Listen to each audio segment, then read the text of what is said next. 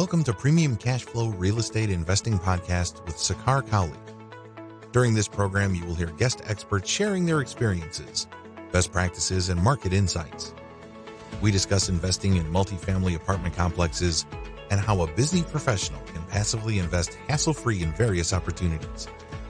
Your host, Sakar Cowley, owns millions of dollars of assets and has done thousands of value add projects over 20 years now. So listen in for insights Here's your host, Sakar Cowley.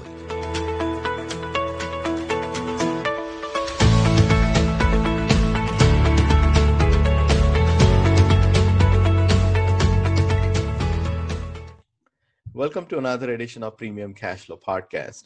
Today, I'm honored to welcome Greg Dickerson with Dickerson International. Uh, welcome to the show, Greg. I appreciate your time. Yeah, thank you for having me. Awesome. Greg is a serial entrepreneur and a real estate developer, a coach, and a mentor for several students. Uh, he has bought, developed, and sold well over $250 million of real estate. And he has built and renovated hundreds of custom homes and commercial buildings and have done uh, some of the mixed use residential subdivisions as well. He has started uh, 12 different companies from ground up Greg coaches and mentors uh, some of the top entrepreneurs and real estate investors uh, in the country right now. Um, along with his clients, Greg uh, has over $2 billion uh, asset under management and several other deals in the process. So it is an incredible, um, uh, you know, resume, uh, Greg, and I'm looking forward to hearing about your education and also all of your experience as well. So I appreciate you taking time today. Yeah, absolutely. I appreciate you having me here. And yeah, that's, you know, a, a short way of, you know, talking about adult ADD, right? So no, awesome. I mean, uh, sometimes, you know, it's such a, I mean, with your experience, Greg, uh, you know, it's hard to condense how many things you would have done. So help us get started with your bio and maybe we can, uh, you know, yeah. join the discussion. Further. And that's, you know, that's just my entrepreneurial career. So that sure. started in 1997 prior to that, you know, I was in the Navy. I went in the Navy right out of high school, did not go to college. Uh, got out of the Navy, worked in the corporate world for a while. So I worked in the restaurant industry and uh, got some really good business training there. And then always had an interest in construction. And, you know, I was working in a restaurant. There was a guy building addition on the restaurant um, and he hired me uh, to come clean up after him. So that's where I kind of learned construction and got into that. I really liked, you know, mm-hmm. the commercial construction aspect. So I would manage restaurants at night and I'd go work to work for him during the day in construction. So I kind of always had a little side business in construction while I was working in restaurants. And in 1997, I moved to the Outer Banks of North Carolina. You and I are on the East Coast. I'm in Charlottesville. You're in Maryland. So a sure. lot of people from Maryland, D.C., you know, Charlottesville, Virginia, go down to the Outer Banks. That's a summer resort destination off the coast of North Carolina, where the sure. Wright brothers took off in Kitty Hawk. So, anyways, I moved there in '97 to open some restaurants, and I got into uh, construction instead, and built everything from there. Uh, you know, from a little remodeling handyman company to a $30 million building company and built it up, sold it off, reinvested the profits and, and, you know, developed all these other things along the way and then switched to full-time developer from basically after 2009. Well, I sold my company in 0405, kind of switched to the developer role then, and then more specifically 09, you know, when everything changed, I didn't build anymore. I was doing full on developing and outsourcing my building to other contractors. But, mm-hmm. you know, it's really interesting I was on a podcast earlier today uh, before this one, and, and we were kind of talking about the the equity capital side, the you know starting companies and exiting them.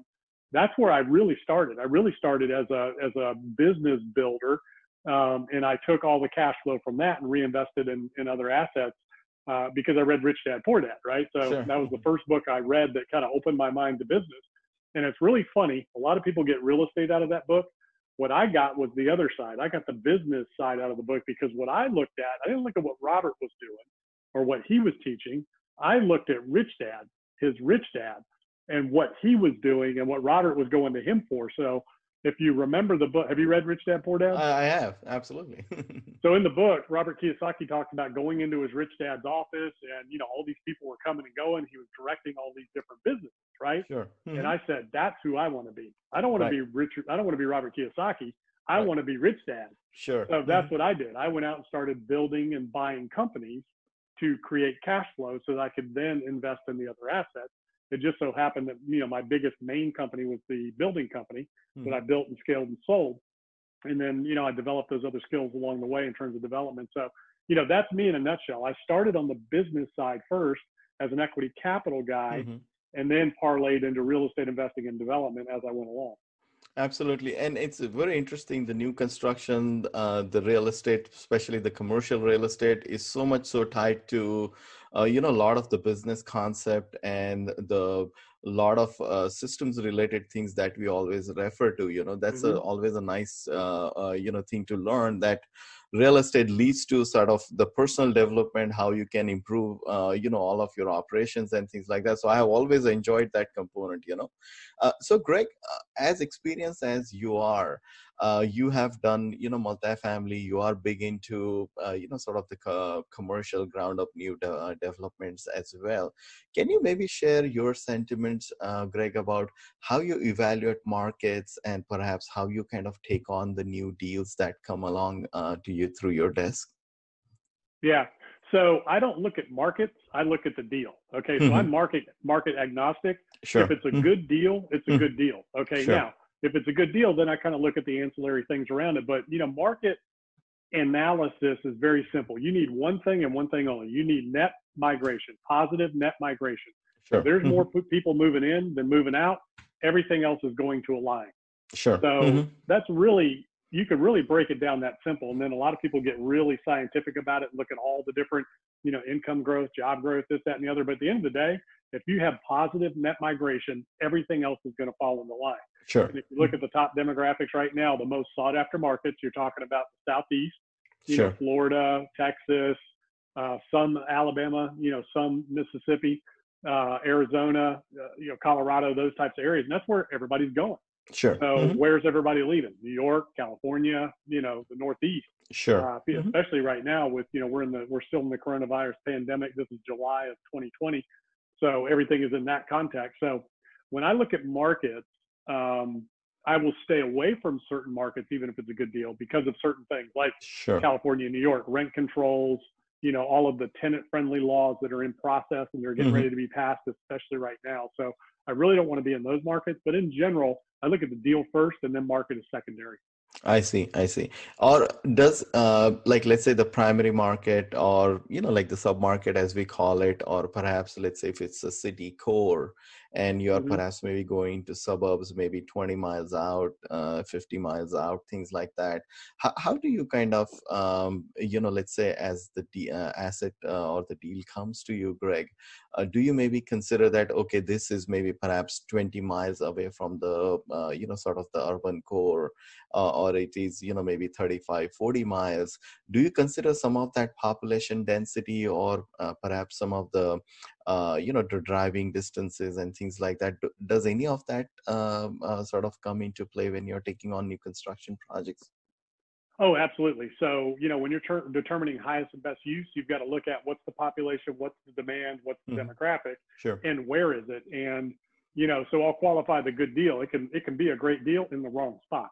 Sure. So mm-hmm. I'll I'll look at some of those, you know, demographics and information around it. And, mm-hmm. you know, for instance, you don't want to try to build um, you know, a movie theater that is outside of the city center in some rural demographic where you've only got a couple thousand people or maybe even 10,000 people, right? Sure. Mm-hmm. So, you know, things like that. Or you don't want to build a hotel where nobody's going. So you got to have sure. the demand drivers, the population, things like that. So absolutely. I, I do take a look at those things and, and that's first and foremost when it comes to development and even, you know, any deal that you're going to do really. You want to make sure that the use is appropriate for the demographic. Got it. Got it. Now, uh, Greg, uh, give us some sort of step by step, uh, few major things that go on uh, when you're developing the projects. And I'm interested to know, like, you know, obviously going from, uh, you know, sort of land entitlements to, uh, you know, you're looking at the construction plans, the community hearings, and things like that. And uh, also, especially, you know, how you handle the financing end of it. Can you maybe elaborate at a high level some of the, uh, you know, sort of the major uh, checkpoints in a new construction process that you go through? Yeah. So first and foremost is zoning. Is the property zoned for the use that you're looking for? And is there demand and mm-hmm. demand drivers for that use? Um, and you could be 20, 30, 50 miles outside of a major urban core if there's sufficient um, documentation and evidence that that demographic and population is going to grow and become a bedroom community of the major demographic. Hence, the Baltimore, Maryland surrounding areas, DC surrounding areas. You can be 30, 50 miles outside of DC and still be red hot. So, uh, Atlanta, you know, your major city center. So, first thing you look at is, you know, proximity. Uh, you look at zoning, and then you look at the environment around the zoning. So, even though it's zoned, is it a pro-development environment? And what is your, you know, what's your opposition to development going to be? Mm-hmm. You know, mm-hmm. because development is a is a very highly opposed thing in a lot of areas. Sure. Um, mm-hmm. You know, people don't like progress. They don't like development. They don't like land getting disturbed, right? So you got to understand those rules. So once you understand all that, and, and, and, it looks like okay, well, we're zoned and we can do what we want to do, and it's going to work, and the numbers work. You know, I put together a real quick, you know, financial feasibility uh, to make sure that the numbers overall are going to work. And you just start mm-hmm. with the end value, whether it's a uh, you know apartment complex, you're going to have an income. You, you use your operating assumptions, you get a net operating income. You know, it's going to be worth X. So you know it's going to cost X to build it, and they're asking X for the land. So is that going to work? So that's a quick mm-hmm. financial feasibility. If it's a for sale product, same thing. What's it going to be worth at the end of the day? Then you reverse your numbers. What does it cost me to build it? What's my margin? Uh, what does the land cost? What's the development cost? And then you know is it going to work? So Sure. You start with those things first, and if all that looks good, then you go to the next level. Mm-hmm. The next level is what is the topography of the land? What does it look like? You mm-hmm. know, is there any environmental concerns? Are there any utility encroachments, railroad tracks? You know, what does the access look like? What what are the utilities serving the property? What's it going to take to get it there? So you kind of start looking at those things, and that's just phone calls and information and understanding where mm-hmm. to look uh, to find out what that all uh, is about, what it entails, what it's going to cost to rectify any of those situations if there are issues. Um, you know, then once you have that, then you move to your LOI stage. And for me as a developer, I never buy land until I get all my entitlements, improvements, and permits, and I tie the purchase price to that. So if I'm looking at a parcel and I can get 500 units, mm-hmm. then I'm going to tie my purchase price to being able to get the approvals, contract closing, and purchase price to being able to get the approvals for 500 units. And if it comes in lower than that, we're going to adjust the purchase price down, mm-hmm. um, you know, to that. And I don't close until I get all of my permits all the way down to the building permit to build that project. Then I close on the land. So um, I tie land up for almost nothing in a lot of cases for sure. the initial first 45 to 60 days of feasibility. Mm-hmm. And once I decide I'm moving forward, I'll put up an earnest money deposit, and then that's it until we get uh, we get all our approvals and then we close. And that could be a year, it could be two years. You know, it just depends on the market. Some areas it could be three or four years. Just depends on what it is you're doing. Right, uh, right, so right.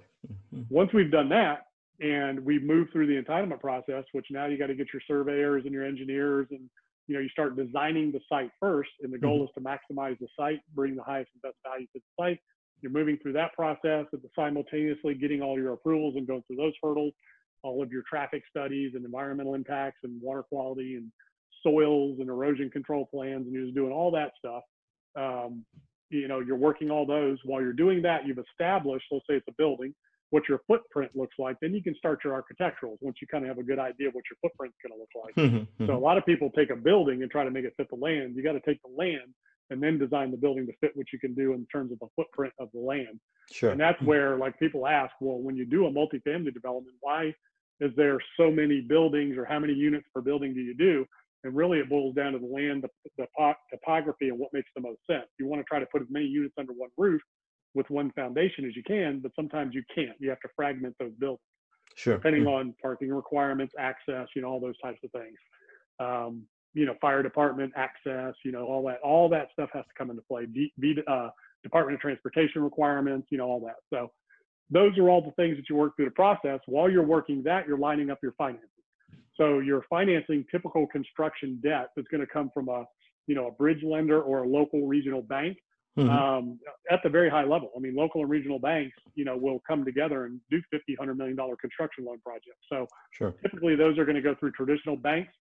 Then there are conduit lenders, bridge lenders that, are, you know, basically are hard money for commercial and multifamily um, that lend money on those things. That goes through a mortgage lender, you know, broker who's going to originate that debt for you. So you could be working that process. Um, or it could come from like a family office or an equity fund that, you know, invests in those types of things. So there's a lot of different ways to fund construction, but for me, it's mostly been traditional bank debt. Mm-hmm. and, um, uh, and, and especially uh, with the, the bigger projects, you know, banks are much cheaper form of capital than, than any other any mm-hmm. other type of capital. So you start working that through, and you know they're going to have an equity requirement. In other words, they're going to want you to put cash in the deal. So you're either using your own cash, which I've done primarily in my career, or you have investors and you raise capital and you do that thing. So mm-hmm. I do both. You know, I've used a lot of my own cash during my career to do my own deals because you got to do mm-hmm. something with your cash. Sure. Mm-hmm. Um, and uh, and then I have a handful of investors that I've worked with over the years. So you know, our our capital is literally unlimited. We can raise as much as we need to raise with a couple of phone calls to do a project mm-hmm. uh, if it makes sense. And um, uh, you know, so that's basically how the process proceeds. And you know, as you move to the loan closing, you know, all the checks, all the boxes are checked, and everything looks good. Then you take the land down, uh, and then you break ground. You start construction, and uh, as you're building the building and things are progressing, um, you start the lease up project. So that's where you hire me. I hire a management company. They come in, whether it's commercial, multifamily, whatever it is. I always use third party management. Mm-hmm. And they come in and they start marketing the property. If we can, if it's commercial, you know, office, retail, whatever, you want to pre-lease as much as you can before you ever start, so sure. you can start getting some commitments. On sure. the residential side, you really can't do that till you start breaking ground and something's coming out. People know there's going to be a place to live, right? Because mm-hmm. you know, residential, you know, they don't have as long of an outlook as you know, commercial and office, you know, can sometimes. So once you get to a point to where you know you're within six months of a CO, then you really want to start taking applications and start really getting ready to ramp up your your lease up when the lease apartment up. is done. Got yeah, it. So that's a high level of how that process works. I know. I mean, uh, it's it's interesting. I mean, we can obviously spend a whole podcast on the details as well. I mean, I appreciate uh, sharing the detail there, uh, mm-hmm. Greg. Now, uh, a couple of small questions within that, uh, Greg. Um, can you maybe clarify the initial piece where you said uh, how you are taking the land uh, under contract and how you handle the earnest money deposit and uh, you know you stated that uh, you do not close till you get the actual permit uh, for the number of units that uh, you know you initially thought. Can you maybe sort of you know go into a little bit detail there? Yeah yeah. So that's developer 101 you never take down your land till you get your approvals so uh, the LOI um, and contract. So LOI is just clarification of terms. Once we agree sure. on terms, we go to contract. So all of my contracts are structured where I have a minimum, depending on the project, of 45 to 90 days for that initial uh, feasibility. So that's where mm-hmm. I'm going to determine. I don't even put any money up for that. I don't even put mm-hmm. a deposit up. Uh, you know, it's it's a it's a contract that I have. You know, contractual rights to the property, and I don't put any earnest money up until I get through 45 to 90 days of my initial feasibility to determine what can I do, is it going to get approved, and how much is it going to cost, and is it going to make money. Mm-hmm. So I do all that in 45 to 90 days. Mm-hmm. And once I decide yes, it works, then we put the earnest money deposit up. Sure. So the contract is going to call for, you know, I'm paying a million dollars for the land. Um, I know I can get 100 units, or you know, I think I can get 100 units. So that's you know, $10,000 a unit. So uh, the contract says if I, if my density is reduced for any reason, mm-hmm. the contract gets reduced. Contract price gets reduced at closing by that amount. Sure. So if mm-hmm. it's ten thousand dollars a door, then I only get ninety instead of hundred. I reduce it ten thousand dollars at closing. Sure. So that's how mm-hmm. I, you know, that's all part of the LOI negotiation. So you write that in the contract, um, and then once I cross that first hurdle uh, of financial or a feasibility study period, then there's going to be an earnest money deposit due, usually around you know, one to five percent, depending on the price of the land. Sure. You know, maybe ten percent if you have a you know really hot piece of land. Mm-hmm. So I'll put that refundable earnest money deposit up. Mm-hmm. That if for some reason that project does not get approved, or if I get down zoned, meaning at any point during the process, if the property gets down zoned for much, much less density that's even going to make sense financially to where even a purchase price adjustment doesn't make sense, um, you know, which a lot of times it won't, then I have the ability to walk and get the earnest money back. So that's mm-hmm. kind of how that works. I see. Thank you for that uh, detail. Now, uh, Greg, you are expert into uh, you know repositioning companies and taking over maybe perhaps distress, uh, uh, you know, sort of the companies and kind of turning them over into profitable companies as well. Uh, can you maybe describe um, you know how, what that process looks like what are the important elements when you are uh, looking at uh, some of the distress uh, uh you know companies yeah so it's really interesting it's a lot like real estate right so sure. when you're mm-hmm. looking at a business you want to understand who's your customer who's your market um, what are the economics of the deal Mm-hmm. So not only economics of the company as a whole, what's the income, what's the expenses, what are the opportunities to grow, scale, and expand, and what's the market out there for that, what's it going to take, but also unit economics. So if it's mm-hmm. a uh, brick and mortar business, you know, you're going to have a uh, facility, whether it's a leasehold business like restaurants or retail or something like that, you're going to have certain unit economics. In other words, how many dollars per square foot does that business generate, right? So you start looking at all your KPIs and all your metrics of the business and then understand is there growth potential and businesses trade on a multiple of their um, net operating income to a real estate uh, deal is EBITDA to a business, earnings before interest, taxes, depreciation, and uh, depreciation and amortization. So that's like an NOI for real estate. So at the end of the day, what you want to look at is what's the EBITDA of the company? What is it generating? What is the multiple average for the industry at acquisition at the level it's at? Once you build it up to a certain level, and there's exponential benchmarks for companies in terms of number of uh, locations, number of businesses. If you're, you know, rolling up fragmented, you know, businesses like a dental practice, and you buy a bunch of dental practices, or mm-hmm. you know, veterinary clinics, or restaurants, or whatever it is. As you get a certain number of businesses into that portfolio, the value of it grows exponentially. When it comes to a general business like manufacturing or software or something like that, software could be number of users to where exponentially over a certain amount that the multiple goes up. Exponentially. So let's say you have a million users on the platform, the multiple might be 10x. Once you hit 10 million, the multiple might be 15 or 20x mm-hmm. for the same mm-hmm. product. You see what I'm saying? Mm-hmm. So same thing in like a manufacturing company. Once you, you know, let's say at 10 million, you might have a 5x multiple, but once you hit 100 million, you might have a, you know, 15x multiple. Mm-hmm, you know, mm-hmm. just because you're at that volume level. Sure, sure. Then there's then then you look at driving, you know, to the bottom line, enhancing the EBITDA. So if it's an owner operated business, maybe they've been running some, you know, things through the company instead of reporting it as income, they've just been offsetting. So you want to boost that EBITDA, boost that income, just like in a real estate deal. It's mm-hmm. all about the net operating income. So the more sure. you show on the bottom line, the more it's worth. So kind of the same process. You look at the mm-hmm. market, geographically as well as economically. You know, what's the market for the product and business, mm-hmm. as well as what market is it in, and what's the growth and and you know how are you going to be able to increase the value of the company. Good. Th- thank you for that detail, uh, Greg. Now, uh, we're in an interesting time, uh, Greg, mm. where obviously a lot of businesses are kind of being Amazoned, uh, you know, uh, kind of almost getting competed and bid out by, you know, a lot of online retailers now.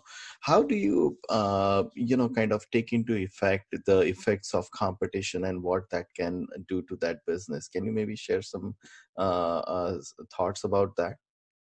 Yeah, so it's it's a very different environment when it comes to competition and where it's going to come from. So not only do you need to look at you know Amazon proof if you're retail or whatever, you need to be able to now anticipate what's coming next. Sure. Where is it going next? Like for instance, remote working. So through the pandemic, we've all learned, man, we don't need as much office space as we thought. Sure. We can actually, this actually works. You know, right. Mm-hmm. Uh, not as good as face to face, but it, it works and it can work. Sure. So now that whole environment's changed. Of man, do I even need an office? Do I even need a brick and mortar mortar presence? Um, and your competition's coming in a lot of different areas from a lot of different directions. So you have to really start thinking now when you're looking at business that has been traditionally done, even restaurants that all relied on dine in, you know, versus that takeout option and you know those types of things you have to really be able to number one pivot when the unforeseen happens mm-hmm. and you've got to be able to position yourself uniquely in the marketplace where you know people are going to want to go out of their way to do business with you if there are other more convenient easier options out there mm-hmm. uh, so in order to survive and compete you have to be uniquely positioned to where people will they're not going to go to amazon they're going to come to you Sure. There's a reason they're going to, you know what I mean? So mm-hmm. you got to think on those levels at every level in every business now. And then if you're going online, then you need to think about, well, how quickly am I going to become obsolete? Mm-hmm. Because once you're out there, everybody else is going to see you, and the big sure. players, you know, may or may not compete with you and stamp you out. Some of them might kind of help you grow because they want to buy you because it's easier mm-hmm. just to let you grow, help you, and buy you versus to try to fight you. But some might just put you slam out of business sure. and mm-hmm. you know and do that so you need to understand if you're going online and you're going against the big boys and girls where do you want to be in that cycle and how do you position yourself to be on the good side where you're helped you're bolstered and you're you're an acquisition target versus somebody they're just going to stamp out. I see. Now, uh, along the same lines, uh, Greg, um, can you share some thoughts about, um, you know, how you evaluate uh, like the people and systems and things like that, right? Like obviously in a grow uh, in a sort of a struggling business sometimes you have uh, you know inefficient processes or some of the folks are not uh, in uh, correct seats uh, where they should be as we say it right? Uh, can you talk about that people and system element and how you kind of look at it and try to you know reposition that yeah, so businesses are all about people operations po- process or people operations profit, right? So you got to look at the people first. You know, aces and places. Do you have the right people in the right seat, uh, doing the right things, sure. and are they focused on the things that are going to really move the needle forward? What happens a lot of times, you hear the 80-20 rule, where you know 20% of your results come from 80% of your efforts. Um, what I like to do is drill that down even more, and mm-hmm. I'll say, okay, well, let's take that 20% and drill that down into the 100% of what drives that 20% and then you want all of your people focusing on that 100%. So if you've got somebody who you're paying $100,000, $200,000 a year, and they're doing these other things that are that could be outsourced or systemized through technology, mm-hmm. okay, and that's keeping them from focusing on 100% of that 20%. Mm-hmm. That's where the systemization comes in. So mm-hmm. systemization comes in in terms of where are your weaknesses, where are your repetitive things that can be automated and outsourced so that mm-hmm. your best people can focus on the best things that drive the organization forward exponentially. So that's where that all comes in. So the first thing you look at when you go into a company to evaluate the leadership is number one, do you have leadership? Mm-hmm. Are is there a leader and are they leader quality? Okay, that's number one. Number two, um, what what are the results of that leadership? So the cool thing about a business and the cool thing about real estate, it's all in the numbers, right? The sure. numbers don't hide. So if you know how to read the numbers and you understand what the numbers are telling you, because you can make numbers look however you want to make them look, but you got to know the business, you got to know the industry, and you got to know the KPIs. So if you sure. know that, mm-hmm. you can look at numbers and know whether they're real or not. Mm-hmm. You know what your unit economics are. You know what your cost should be. You know what your revenue should be. You know, you know what you know all these little things should be. So if there's something off, something askew, somebody knows why. So then you got to drill down into what's going on there. So, you know, evaluating leadership, evaluating teams is pretty basic at that level in terms of what does a good leader look like? You know, are they are they serving their organization? Are they providing leadership from the front, giving everybody everything they need, tools, training systems, and support to be successful? Mm-hmm. More importantly, clear direction. Are they providing that organization with very clear direction in no uncertain terms exactly what's expected and when? And then holding them accountable to that performance, measuring that behavior, and holding it accountable to the goal and then providing real-time up-to-date feedback and direction in order to correct anything that's not happening. Mm-hmm. um, so those are the types of things that you look at but really what it boils down to is you should be focusing 100% on the 20% that's going to drive results. Everything else needs to be outsourced and or systemized through technology. Awesome. Great great advice there greg. Thank you for that. Uh, if you have any example of a, a, reposition, Greg, can you maybe share with our listeners? Uh, maybe they can benefit from uh, kind of, uh, you know, how you did it or, you know, how you evaluated that. In a business? Sure, in a business is fine. Mm-hmm. Yeah. So, you know, one of the things I'm working on right now is a, you know, manufacturing operation. And when you go in and look at that, the fundamental, so any business, you've got your, your clients, right? Who are your ideal clients? Okay. So the number one thing you look at is who is your best client. So if you're manufacturing products and you have one or two customers that buy the bulk of your goods, they're very easy to work with. They pay you on time. In fact, they'll pay you early for discounts, you know, things like that. They don't mm-hmm. create problems for you. So the question is, how can I get more of them? Sure. So mm-hmm. the first thing you look at when you're looking at that kind of environment is you go in and you say, okay, if we have one or two or three ideal clients or if we have something that's resonating in the marketplace, like I've got a marketing company I'm working with, and you know he's kind of been sp- spinning his wheels a little bit in terms of growing and scaling his business. So what we've done there is the same kind of thing. We've kind of refined it and said, look, you don't need to be everything to everybody. You need to be the one thing to this market. You know, very niche, de- you know, defined, you know, target market that can be anywhere in the country or the world, but it's a certain niche that you're after, mm-hmm. so that you can be seen as the expert for that industry to get the message out for them and help them grow and scale their business and focus on What is the solution you're pro- providing to that company? Same thing in manufacturing. What is it that you're doing that you're providing to that individual, to that company that's so valuable? Mm-hmm. Why are they coming to you for 80% of their business when they could be going elsewhere? Sure. So mm-hmm. really, that's what you want to look at when you're looking at a business. If you're a product-driven business, who are your ideal clients? Who's buying the most of what you have to offer, and how can you get more of them? You know, mm-hmm. um, plumbing.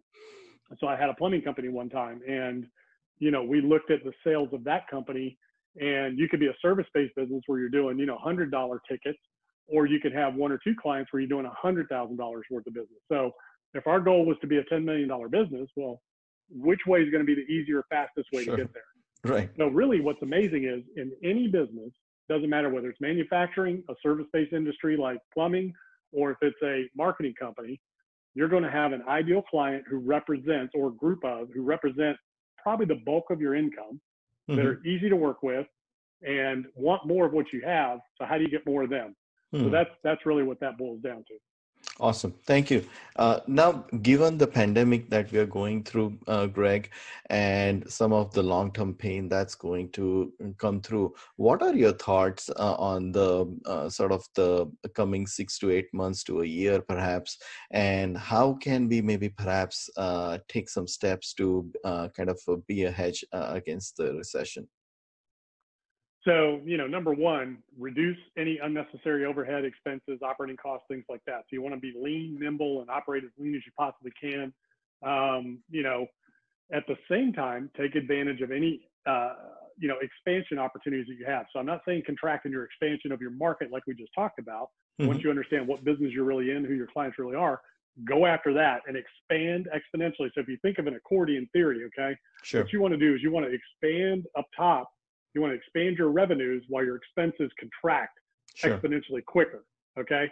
The other way is when the economy is contracting, you want to, re- you know, as your income is reducing, you want to exponentially reduce your expenses, you mm-hmm. know, much faster than your income. So think about that accordion depending on what the market's doing. But right now it's time to be lean, efficient. Don't take on any extra overhead that you don't need to. That's not going to produce the 100% of the 20%, and um, build your cash.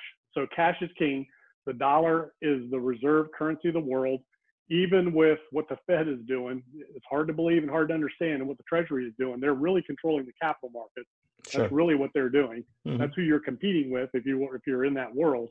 Um, you want to build the dollar and and reserve, you know, get some cash reserves built up because you're going to be able to take advantage of opportunities, and you're going to be able to sustain and weather any kind of a you know long long term outlook of a downturn. Now, with what we've seen with the Fed and the Treasury, where we're at in the economy, assuming we get past the virus, we get a vaccine, and it's all behind us, which I don't even know when that is and, and what that looks like, but let's assume we do the end of this mm-hmm. year, mm-hmm. going into next year, we're, we're going to be 18 to 24 months before you, any, you see any real significant economic recovery. Because, like you said, there are a lot of businesses that have closed. There are a lot more that are going to close. They're not going to be able to just reopen. Um, you know, so there's going to be some contraction and some damage there, but that's only, and I say only, I mean, that's only 20, 25% of the, of the economy, right? The other 80%, percent mm hmm 75% is still firing. It's mm-hmm. still doing well right now. We're still producing probably 75% of GDP versus where we were before. Now, that's only because of what the Fed and Treasury have done. If sure. they haven't done what they did, who knows where we'd be right now. Right. Um, so I think we're going to be fine. We're going to do fine. The question is, what's the results and the impact of what the Fed and the Treasury have done? Uh, what is that going to look like? And how many companies are really going to be out of business over the long term moving forward? How long does it take to get everybody back to work? Mm-hmm. You know, probably 25, 30% of the workforce is out of work right now. Um, how are we going to be able to get all them back to work and get back to that, you know, single digit unemployment Mm-hmm, mm-hmm. No, that's great. And sometimes, you know, Greg, uh, I feel like we are in that uh, early spring or early summer type of analogy that, you know, once you have a frozen river and the ice up top is kind of frozen, so you have a sheet of ice on top of your river and that's quickly melting.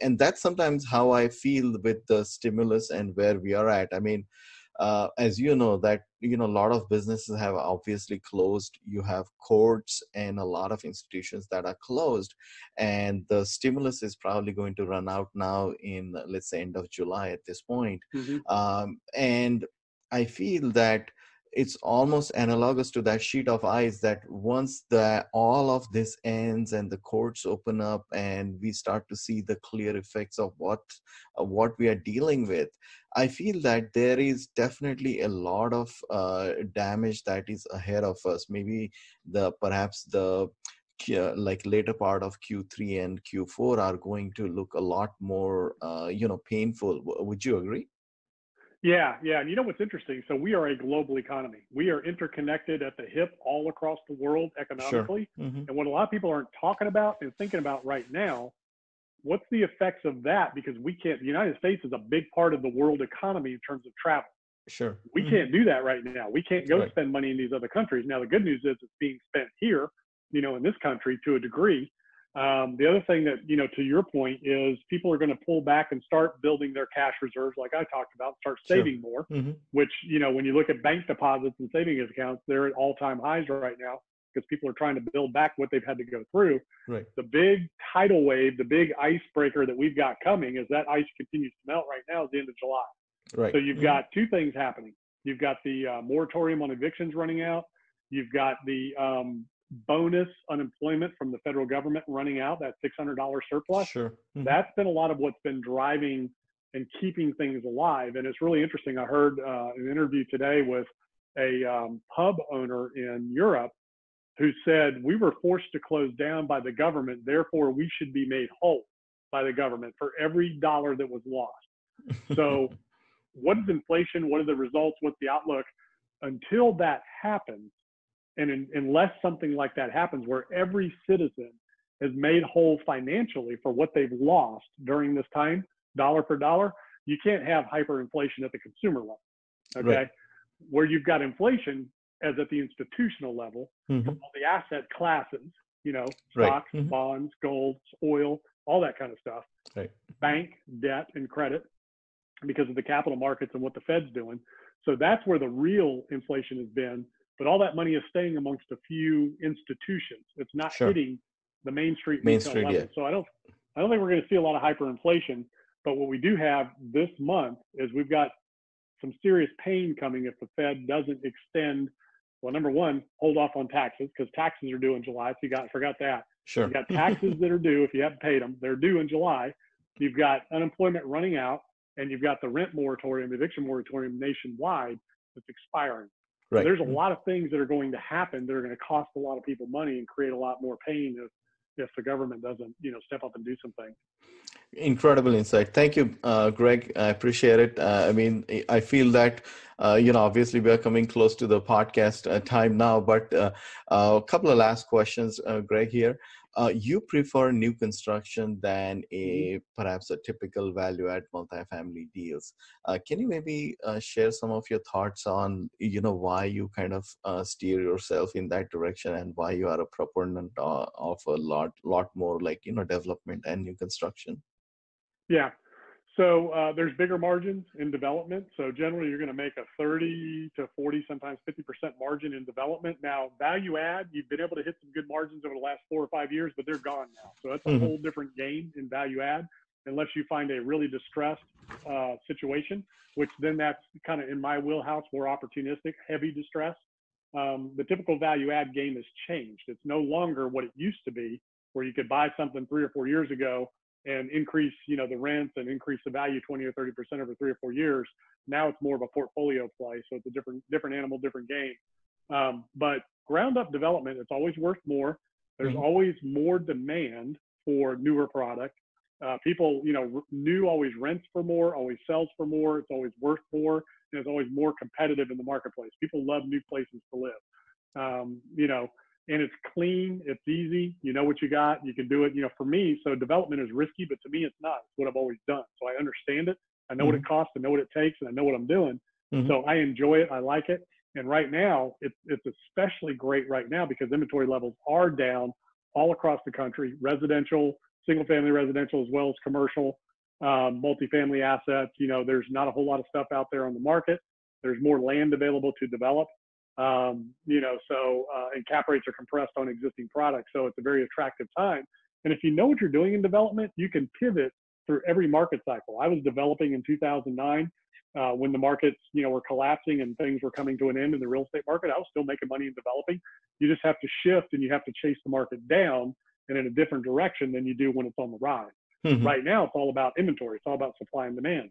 Mm-hmm. So you want to go where the demand is and fill the holes mm-hmm. and fill the gaps, mm-hmm. and then be ready for that. And then also know what's coming in the pipeline. You know, uh, I was getting ready to do some hotels before all this hit, and I had four sites, and I had four hotels, thirty-two million dollar, 132 key um, flagged hotels in four different markets uh, in Virginia.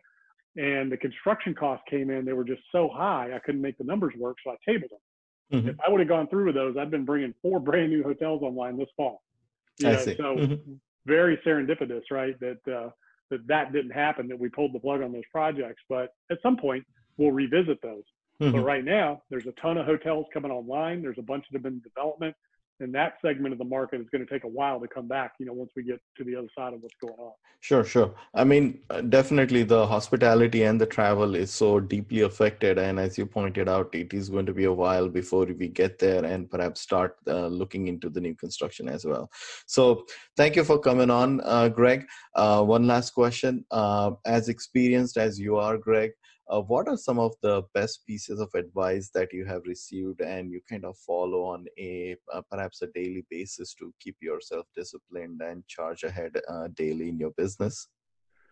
You know number one educate yourself. So what i've done i didn't go to college. You know i've, I've educated myself. I poured into myself. So i spend a lot of time on personal professional development every single day mm-hmm. you know physically spiritually mentally you know all of it i mm-hmm. pour into myself constantly Mm-hmm. You know, kind of like Warren Buffett, right? He spends, you know, six, eight hours a day reading.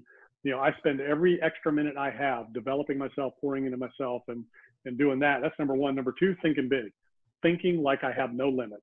Mm-hmm. So you know, I never, I never have the imposter syndrome. I never have, you know, those moments of doubts where I wake up and I feel like I can't do something. I've always felt like because of that, that I can do anything mm-hmm. and that every opportunity is available if I have the right information at the right time take the appropriate uh, action and apply that information to the right vehicle, meaning business model.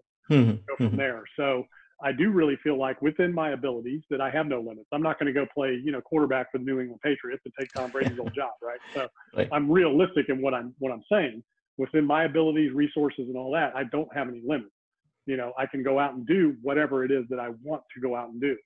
So, you know, that that's really it. I'd say for people, educate yourself, pour into self, continue to develop yourself personally, professionally, uh, in every way that you possibly can.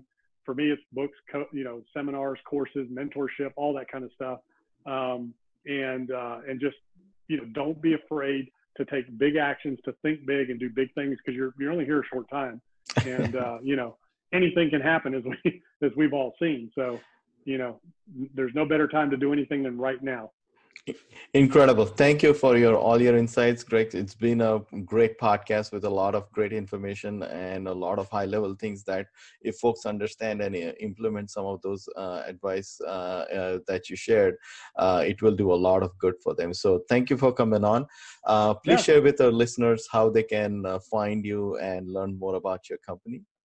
Yeah, gregdickerson.com. So uh, all the information's on there. I have a YouTube channel, podcast where I share a lot of uh, a lot of the information. It's all just short little tidbits of of you know advice and information and things, and you know no fluff, no sales. Just boom. Here's how you do this. Here's how you do that. So gregdickerson.com. Great. Thanks a lot. It's a pleasure. And I will look forward to another podcast with you with, where we can talk a little bit more about different uh, elements of the business and your advice. Thank you for coming on. Yeah, thanks for having me. I enjoyed it. Thanks for listening to Premium Cashflow Real Estate Investing Podcast. Please join us at premiumcashflow.com to sign up for weekly updates, research articles, and more. We will see you again for another great interview with an expert guest.